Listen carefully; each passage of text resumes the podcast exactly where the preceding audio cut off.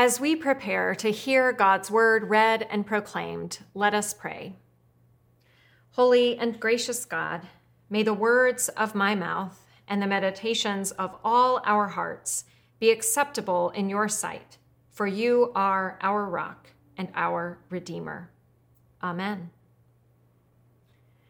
Today, we continue our journey through the Gospel of Mark with a reading from chapter 5, verses 21 through 43. When Jesus had crossed again in the boat to the other side, a great crowd gathered around him, and he was by the sea. Then one of the leaders of the synagogue, named Jairus, came, and when he saw him, fell at his feet and begged him repeatedly my little daughter is at the point of death. Come and lay your hands on her so that she may be made well and live. So he went with him, and a large crowd followed him and pressed in on him. Now there was a woman who had been suffering from hemorrhages for 12 years. She had endured much under many physicians and had spent all that she had, and she was no better, but rather grew worse. She had heard about Jesus and came up behind him in the crowd and touched his cloak. For she said, If I but touch his clothes, I will be made well. Immediately, her hemorrhage stopped, and she felt in her body that she was healed of her disease. Immediately aware that power had gone forth from him, Jesus turned about in the crowd and said, Who touched my clothes? And his disciples said to him, you see the crowd pressing in on you. How can you say, Who touched me? He looked all around to see who had done it. But the woman, knowing what had happened to her, came in fear and trembling, fell down before him, and told him the whole truth. He said to her, Daughter, your faith has made you well. Go in peace and be healed of your disease. While he was still speaking, some people came from the leader's house to say, Your daughter is dead. Why trouble the teacher any further? But overhearing what they said, Jesus said to the leader of the synagogue, Do not fear, only believe. He allowed no one to follow him except Peter, James, and John, the brother of James. When they came to the house of the leader of the synagogue, he saw a commotion, people weeping and wailing loudly. When he had entered, he said to them, Why do you make a commotion and weep? The child is not dead, but sleeping. And they laughed at him. Then he put them all outside and took the child's father and mother and those who were with him and went in where the child was. He took her by the hand and said to her, Talitha cum, which means, Little girl, get up. And immediately the girl got up and began to walk about. She was 12 years of age. At this, they were overcome with amazement. He strictly ordered them that no one should know this and told them to give her something to eat. This is the word of the Lord. Thanks be to God. My friend Matt was having one of those days. He'd been home all afternoon with his two young daughters while his wife ran errands, and nothing was going right. The baby wouldn't nap, and it was too cold and wet to leave the house. So finally, Matt decided to stick the children in the bathtub and let them splash around for a while. While the water was running, he stripped off their clothes, the baby's diaper, and pleaded with the three year old to use the potty before she got into the tub. He stuck the baby in the bath seat that kept her upright and then reached for the faucet to turn off the water.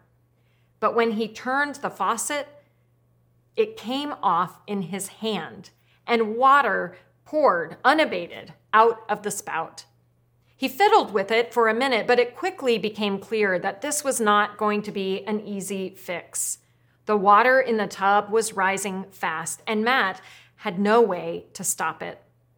Frantically, he grabbed the plastic pitcher for washing the girl's hair and started bailing water from the tub to the sink as fast as he could. He transferred pitcher after pitcher of water, but just couldn't keep up with the flow. He took a break just for long enough to get the baby out of the tub. By this time, the toddler was running naked around the house, but that was the least of Matt's worries. And then he went back to bailing. Finally, he realized it wasn't going to work And in a moment of utter desperation, although it was the last thing he wanted to do, he pulled out his cell phone and called his wife. When she answered, his words came out as fast as the water gushing from the faucet. And you have to help me. The tub won't turn off and it's filling up with water. I can't bail it out fast enough. It's going to flood the house. For a moment, there was silence on the other end of the phone. Then, quietly and calmly, Anne spoke. So you're saying the water is running in the bathtub? Yes, he said, and it won't turn off. Right, it won't turn off. No, that's what I just told you. Okay, Matt, one more question. Have you pulled the plug out of the drain? When the water is rising faster than we can bail it out, when the problem threatens to overwhelm us, when our options seem to dwindle before our eyes, it's easy to lose all perspective, to think we're on our own to find a solution. It's safe to assume that the woman we heard about today in this story from the Gospel of Mark felt utterly alone. She had suffered for years in isolation, ostracized from her community because of a disease that designated her as unclean, unfit to be in proximity to others. Unable to bear children because of her ailment, she had no family, no value. She had spent 12 years bailing in vain, seeing doctor after doctor, spending what little money she had. She was desperate. Desperate enough that when she heard about a young rabbi who had healed all kinds of unlikely people, she knew she had to see him. She waited until he was surrounded by a crowd because if he'd been out in the open, she never could have gotten close enough to him to touch him. She placed herself in the midst of the community, the crowd of people surrounding Jesus, believing that if she could get close enough to touch him, he could help her. In 1906, a woman in a New York City hotel contacted the hotel manager and told him she wanted to talk to a minister. The manager called Harry Marsh Warren, a pastor at a nearby Baptist church, but couldn't reach him. The next morning, the woman was found unconscious, a bottle of poison next to her. Warren visited her in the hospital as she lay dying. She said to him, I think maybe if I had talked to someone like you, I wouldn't have done it. This event prompted Warren to start the Save a Life League, the country's first suicide prevention organization. In the 100 years since, many such organizations have formed, including crisis hotlines and, in 2013, the Crisis Text Line, which allows people, many of them teenagers, to communicate with trained counselors through the familiarity and anonymity of their cell phones. When we are feeling isolated and alone, sometimes the hardest thing to do is to reach out for help. Yet, if we can muster the courage and the energy to do so, we often find that making a simple connection with another person can help us see things just a little more clearly. When the writer of Mark's gospel tells the story of the woman with the 12 year hemorrhage, he doesn't tell it as a standalone story. Instead, he brackets it with another healing story that, in many ways, is its complete opposite. The woman has suffered for 12 years. Jairus' daughter is 12 years old. And as far as we know, she has been healthy until this recent illness that now has her near death. The hemorrhaging woman is isolated and alone, cut off from her community. But because Jairus was the leader of the local synagogue, he and his family were surrounded by part of a faith community, surrounded by people who wanted to help and support them. And yet, Mark weaves these stories together to tell a larger story of what it looks like to keep believing in the midst of desperate circumstances. And in both of these cases, it looks like reaching out and asking for help. The woman does whatever it takes, even using the cover of the community that had shunned her to get close enough to Jesus to touch him. Jairus goes outside his community to ask for help from this rabbi who has a controversial reputation, especially among religious leaders. Jesus honors both of these cries for help from these two very different people. I recently heard an interview with someone who had been in their field of work for nearly 30 years and for the last 10 had intentionally cultivated mentoring relationships with younger colleagues. What advice do you give them? The interviewer asked. She responded, I think the most important tool in anyone's toolbox is the capacity to ask for help, to acknowledge how important it is to own up to the things that are most challenging for you, and to seek out help and guidance in that area. The other critical tool is to be a lifelong learner, to have a certain humility that there is so much we don't know and there is so much that others know that can help us. This advice reflects an understanding that asking for help is both an act of humility and an act of self compassion. To ask for help is to admit our need, which is probably not an easy thing for most of us to do. But to ask for help also suggests that we believe we are worthy of help.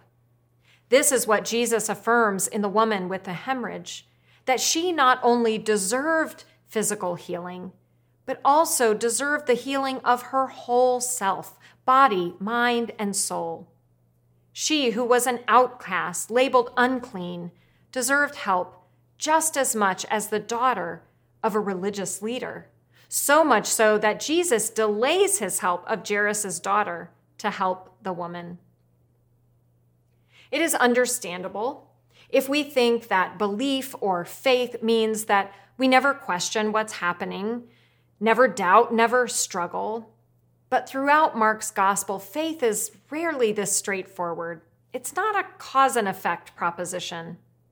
In today's stories, we learn that to keep believing is sometimes to admit that we're at the end of our rope, that we need help from the people around us that we don't always know what to do next. According to Jesus, this is the essence of faith. Over 2,000 years ago, when their land and their temple were destroyed and they were sent into exile, God's people fell into a dark and desperate place. It is from this place of exile that the Old Testament book of Lamentations was written. The passage most people know from this book comes from right in the middle. And it is beautiful and beloved, an expression of how to keep believing in the midst of desperate circumstances. The steadfast love of the Lord never ceases. God's mercies never come to an end, they are new every morning. Great is God's faithfulness. If this sounds familiar, you heard it at the beginning of worship and these words have been put to song in the hymn we heard earlier in our service. But in the book of Lamentations, these words do not stand alone. They are bracketed by some of the most painful, humble, doubt filled texts in all the Bible. These words from Lamentations remind us that to lament to name our pain and desperation is itself an act of faith. Because bringing our doubt and fear and suffering to God is to believe that God will help and to believe that we are worthy of God's attention and care. Over the next month, during this season of Lent, we are invited to come together as a congregation to ask for help, to admit what we don't know, and to name our need for healing and mending. We'll be doing this through this year's Carson Lecture Series. Each of our four speakers in this series will address a particular aspect of healing and mending our past in a way that opens up new possibilities for our future. To come and listen to these lectures is a way of admitting our need, of asking for help, of adopting a posture of humility and openness. It is also a way we express our trust that God is still at work in our world and in our church, healing and mending our broken places. On the day of the Columbine school shooting, Patrick Ireland, a junior at Columbine High School, was in the library. During the shooting, a shotgun pellet lodged in Patrick's brain, disturbing his vision, wiping out his ability to speak, and paralyzing the right side of his body. His foot was also badly injured. For a while, he blacked out, but when he regained consciousness, he had only one coherent thought. He had to get out of there. It took him three hours to drag himself across the library to a blown out window. He eventually managed to pull himself up and jump from the window into the arms of a SWAT team waiting below. Over a year later, a long year of recovery, Patrick graduated from Columbine and gave the valedictory speech. In his speech, he admitted that it had been a rough year. The shooting made the country aware of the unexpected level of hate and rage that had been hidden in high schools, he said. But he was convinced that the world was inherently good at heart he had spent that year thinking about what had gotten him across the library floor. Finally, he realized what had gotten him across the library floor was that he kept believing, kept trusting. When I fell out the window, I knew somebody would catch me, he said. That's what I need to tell you that I knew the loving world was there all the time. Amen.